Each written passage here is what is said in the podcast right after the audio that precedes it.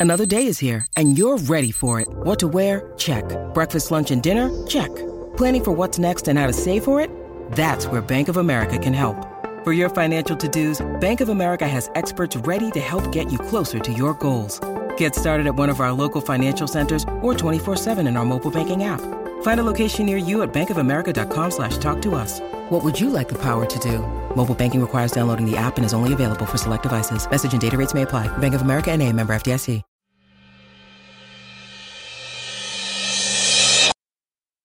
Warning. Listener discretion advised. A slut with morals is explicit in every way. The following episode contains persuasive language. If these things do not trigger you, then please enjoy the show. Three, two, one. If you're addicted to falling in love and usually break up with your person after the honeymoon phase is over, then this episode is probably for you. Hey y'all, welcome to episode 57 of A Slut with Morals. I'm your quirky host, Ruby May. If you're new here, welcome to this podcast of chaos where we embrace the weird. I find new and different topics every week so you're not listening to me repeat the same fucking thing every other podcast is talking about. I talk about a little bit of everything a little love, a bit of dating, a lot of sex, some relationship advice, true crime, dark history, and I even add in a little mental health. If you're new here, you can follow me on any social media platform by typing in a slut with morals on that platform search engine, or simply click on the Linktree in the description below. A few months ago, a friend of mine asked me to cover a very interesting topic. I had totally forgotten about it until I was going over our messages and I came across it again. He wanted me to go over quote unquote addiction to falling in love. And, you know, once the honeymoon phase is over, you kind of, well, it's a another one bites the dust type of deal. If this sounds like you or someone you know, stick around because we're going to get a little deep. Okay, my little heathens? Oh, yeah. We're going to be talking about one, being addicted to falling in love, two, the difference between the relationship chemistry and consistency in a relationship. And three, is your neediness justified? So, the other day on Instagram, I had an Ask Me Anything day. This is a day you get to ask me all the questions, and I reply honestly to everything. And one question I was asked was What's one feeling from the past you'd like to experience again, like it was the first time? My answer? Falling in love slowly. Totally and completely with no regrets, no matter how it ends. That kind of love. The kind of love that could absolutely wreck you when it's over. But you're just grateful that you got to meet that person and that you were able to have them in your life. One time in eighth grade, which I was like 13, I read a quote one day that said, Love is giving someone your whole heart, but trusting them enough not to break it. I lived by that. But as an adult, obviously things change, right? So now we're a little bit weary, correct? Going into a relationship, you're kind of always waiting on the other shoe to drop. It's a habit. Some of us are jaded, but if you're like me, you go into every relationship as if you've never been hurt before because, well, they weren't the one that hurt you. They don't deserve to be punished for something they didn't do. Along the way with each relationship, you not only learn how others can treat you, but you learn a lot about yourself. And with today's hookup culture and trash ass date trash ass dating apps, it's so easy to just go get validation from whatever and whomever you want. And it's kind of why I gave up, which is funny because, like, I love love. Like, I really do. There's no high better than falling in love. And, baby, when I'm in love, there is no ifs, ands, or buts about who I'm in love with. That person is put on a pedestal. I even have a joke that I say to Josie, who you guys know is my best friend, where I'm like, okay, me and this guy have known each other for like 20 minutes, so you can say it's getting pretty fucking serious. But I just, I honestly like, I love the adrenaline rush I get the night before seeing them. And I get butterflies in my tummy thinking about them, and I can't stop talking about them. And when we kiss, my heart does happy dance inside my chest, and it feels like it's gonna fall out of my butt and through the floor. I'm not gonna even lie a little bit. I'm not gonna lie at all. I get obsessed with my dude. Like, obsessed with the person I'm falling in love with. Like, you can sit there and argue with me about how Stephen Hawking was the smartest man alive, but I would be like, no. My man is the smartest. He's the coolest, he's the funniest, the cutest, the most handsome. He's the most sexiest man alive. Like if Brad Pitt was hitting on me or Timothée Chalamet, I would look at my man and blush internally than outwardly because he's the most amazing creature I've ever laid my eyes on. Nobody compares. But there is a difference between when I fell in love with my ex husband at 14 years old and when I fall in love now at almost 29 years old. Back then, if my ex husband and I didn't get to see each other because he had to work or I had a game or whatever, I would literally go into like a deep, deep depression. I would cry my eyes out, just utterly, hopelessly depressed. But I was a kid and like, I know the difference now. You know what I mean? I know the difference in between, like, that type of neediness and how an adult relationship is now. When I was a child, it was an all consuming love, right? Because this was my first love. And all I wanted was more of him. I couldn't get enough, you know? Whereas now, while I want to always be with the person I'm with, I also understand that I have to respect boundaries, right? And space is good.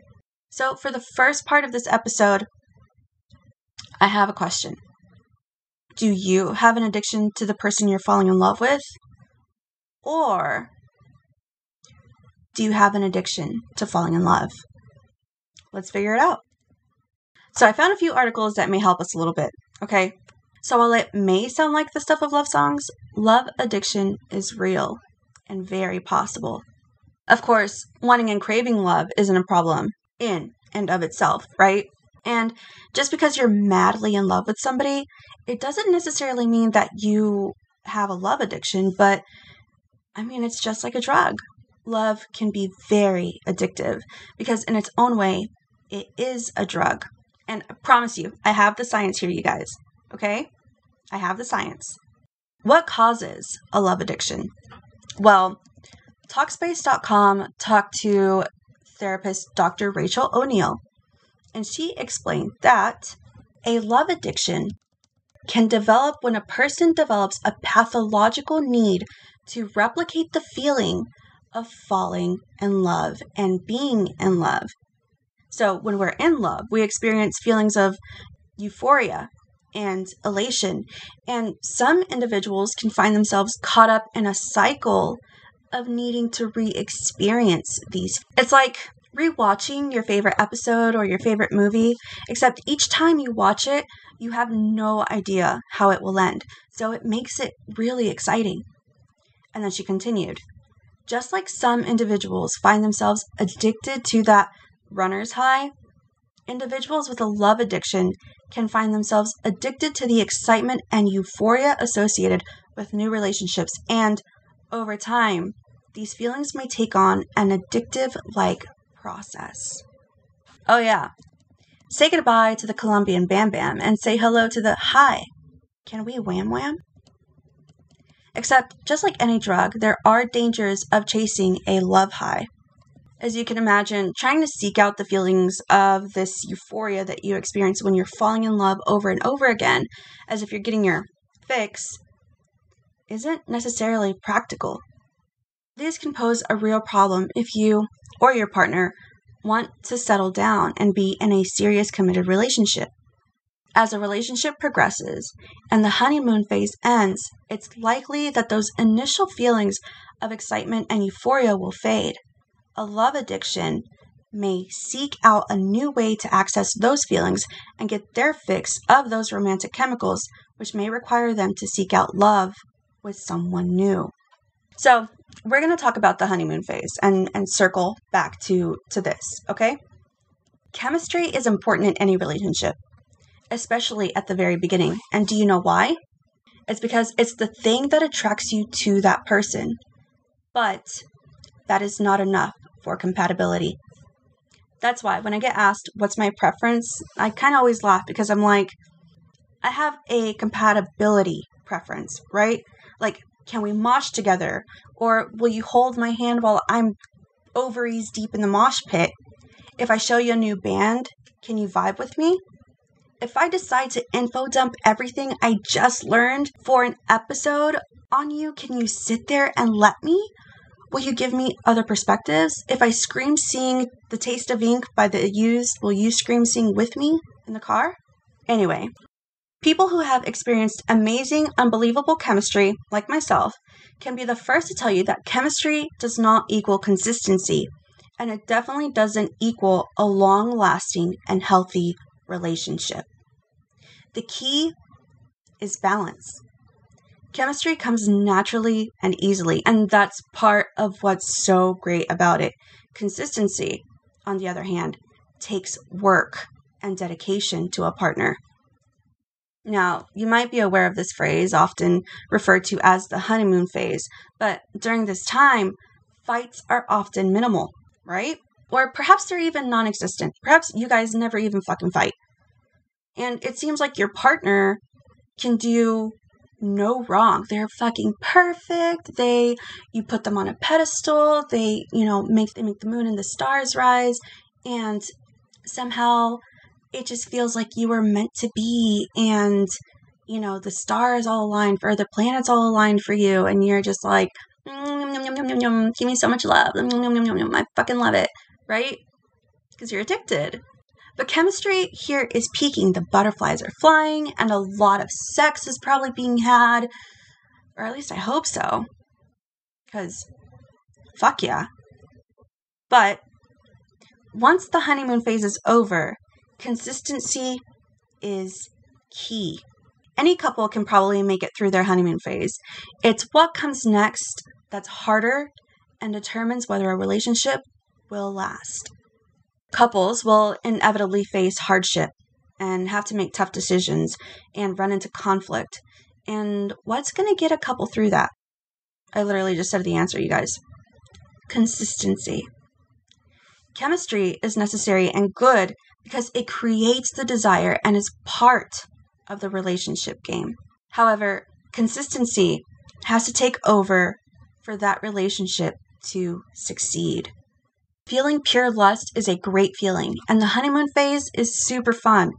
But we also got to acknowledge that chemistry alone isn't going to establish a extra solid foundation for a relationship. Certain relationship aspects such as trust don't really bloom out of chemistry. They're aspects that must be worked on consistently throughout the relationship, right? Trust is earned.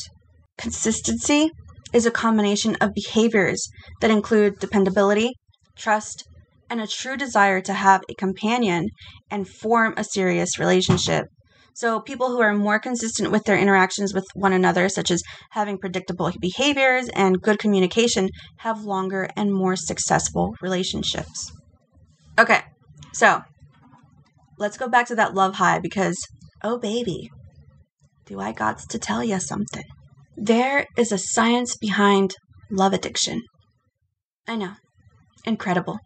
There's actually, once again, motherfucking science to back up the shit I'm saying. Because at this point, you really should just trust me because I'm kind of smart. Anyway, back to the science behind this shit. If I get mushmouth, you have to forgive me because if you're a usual listener, y'all know I get excited. If you're a new listener, hi, I have Asperger's, so I tend to get super excited while talking. So just bear with me because this is literally so cool. Like, just fucking listen to this. I'm getting excited. Not only is there behavioral evidence that love can be addictive, but thanks to recent studies, there's actual neurochemical and neuroimaging evidence to support the theory. Multiple, multiple, not just dopamine, but multiple feel good chemicals are released when we are in love. These chemicals include, yes, dopamine, but serotonin and oxytocin. Additionally, oh, this is going to be a really hard word, but norepinephrine is a chemical that can be released by the brain when you're super attracted to someone. And we can thank that chemical for the giddy feeling we get when we're just falling in love. Not only are there tons of feel good chemicals released when you're in love, but there are also visible changes to the brain that can be seen on MRIs. I know, fucking science, I love it. In one study, subjects who were in love with someone were shown a photo of their loved one. On the brain scan, different parts of the brain lit up like a fucking Christmas tree, okay? Including the caudate nucleus in which is part of the brain's reward system. And the reward system allows us to feel pleasure, which is essentially a reward and keeps us wanting more, to be rewarded with pleasure over and over again. The more in love somebody is, the more active the caudate nucleus becomes in the scan. So, who's at risk of love addiction? While anyone is susceptible to love addiction, some people are more vulnerable to it, Dr. O'Neill states. Individuals who struggle to self regulate their emotions can be more prone to developing addictive tendencies towards love compared to those who have a, a greater ability to cope. So, if you feel like you don't have good control over your over your emotions, there's that mush mouth. You might be at risk of love addiction. Dr. O'Neill adds In general, if a person looks to another person in order to take away an unpleasant mood or to bring about a pleasant mood, then it is more likely that they are going to develop some of those tendencies associated with love addiction. So, this is risky because a partner with a love addiction can become extremely dependent on their partner for happiness and, in some cases, even to function normally. And this goes beyond being needy. It's more about genuinely feeling like you need this person to survive. And behavior like this is common in people with depression who may rely on their partner to improve their mood or provide happiness for them. It can also be a sign of severe codepend- codependency. This is when I'm going to talk about your neediness being justified or not, okay? And so we're going to take a break from the science. And I'm going to talk to you like a regular fucking person. When a relationship is just starting out and you're in the honeymoon phase, everything seems perfect, right? We already talked about that. You're so swept up in each other that you can't help but shower your partner with love and attention and affection and showing them all five love languages as often as you can, right? It almost feels like love bombing. Because once the honeymoon phase is over and life seems more back to normal, you'll likely notice some changes in the relationship, right? Including the amount of attention you get. And that's why, and that's where that consistency we talked about comes into play. A lack of attention doesn't always need to be a red flag, even though you might interpret it that way, like me thinking whoever whoever I'm dating doesn't like me anymore if he's not texting me first or he's not texting me back as fast, etc. The fact of the matter is is that life gets in the way. Work, friends, family, kids, hobbies, you name it. All of it can take time and energy away from a relationship. It's up to you and your partner to prioritize various aspects of life and carve out time for each other.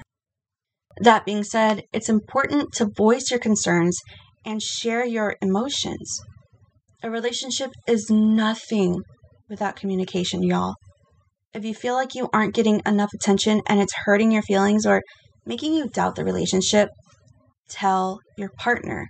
They're not a mind reader. And trust me, I know how awkward it feels to bring up something like this. Like you might fear sounding needy or being perceived as clingy. And unfortunately, your partner's not a mind reader. So if you feel like you're not getting the attention you deserve, you need to speak up. Your partner truly might have no idea that something's wrong unless you bring it up. Did y'all hear that? Because experts are saying what I've told y'all all four fucking seasons of this podcast. Your partner is not a mind reader. Tell them what the fuck is up and why your panties or your manties are in a wad. The silent treatment does absolutely nothing except create even more feelings of doubt, and worst of all, it can cause resentment. So, when it comes down to it, everyone's different. Some people require a lot of attention, and some people require lots of being left alone. You feel me? If your partner is someone who doesn't really need a lot of attention, they might just assume that others, including you, are the same way. You might also want to take a step back and look at the situation rationally. Is the amount of attention you're asking for reasonable? Be willing to compromise and also know your worth and where you need to draw the line. Be honest about your needs with yourself and your partner. If you're not seeing any difference in their behavior from after communicating about feeling unwanted, remember I said after communicating about feeling unwanted and the lack of attention you're getting, you might want to assess whether you're in the right relationship, especially if you've brought it up multiple times. Ultimately, you need someone who can meet your needs. If you're constantly feeling unwanted or like you have to beg for attention, will you be happy with this person in the long run? Be honest with yourself. Probably not. If your partner doesn't put in effort or just accuses you of being needy without addressing your feelings, this is a red flag. Your partner should want to make you feel happy, but this is not one sided, y'all. A relationship is not easy peasy lemon squeezy. It takes two. And if only one partner is putting in all the work, guess which partner is exhausted? Do you get it? Are you understanding me? Okay, perfect. Let me hurry up and wrap this up because I know y'all got shit to do. So, what happens when codependency is too much, like an unhealthy amount? Well, in the most extreme cases of love addiction, an individual can go to great lengths to maintain an intense emotional connection with another person. A small percentage of people could even develop stalking behaviors, and they may be prone to extreme periods of depression, anxiety, irritability, or they may be at risk of harming themselves or someone else. Again, these are the most extreme cases, and not everyone who has an addictive like tendency will develop these types of behaviors. But if this sounds like you at all or someone you know, there is help for love addiction. So if you think you might be addicted to love, it's time to assess the problem and figure out a way to experience to experience love and relationships in a healthy way. It's most important to first begin by having insight into the ways in which lo- this love addiction exists. Are you able to self regulate your own emotions, or do you find yourself seeking comfort and supportive reassurance from your partner at all times? If a person struggles with coping in their own and they seem intent on constantly being connected to another person, it could be a good invitation to talk to a mental health professional. Therapy is a great option for discussing love addiction and trying to go deeper, to dig deeper, to better understand the addiction, as well as learn more healthy and safe ways to express love, because everyone deserves to experience healthy love and a healthy relationship. Regardless of whether you think you may be addicted to love or not, always remember to check in with yourself and your emotions when you're in love and monitor for unhealthy patterns. Oh, and also don't forget to just fall in love with yourself. Like, I know that's super cliche to say, but it's the truth. You have to love yourself and be good to yourself. All right, you guys, that's it for me today. I love you all. Thank you so much for letting me be the voice in your ear today. And come back next week. I'll find a new topic for you and can't wait to discuss it later on please don't forget to rate or review the podcast. Um, It just makes it so much easier for new listeners to find me and a possibility for sponsorships. Again, you can find me on any social media platform by searching A Slut with Morals in that platform search engine. I'm your host, Ruby May. And remember, every day is a good day to be better than who you were yesterday. Okay? Thanks. Bye.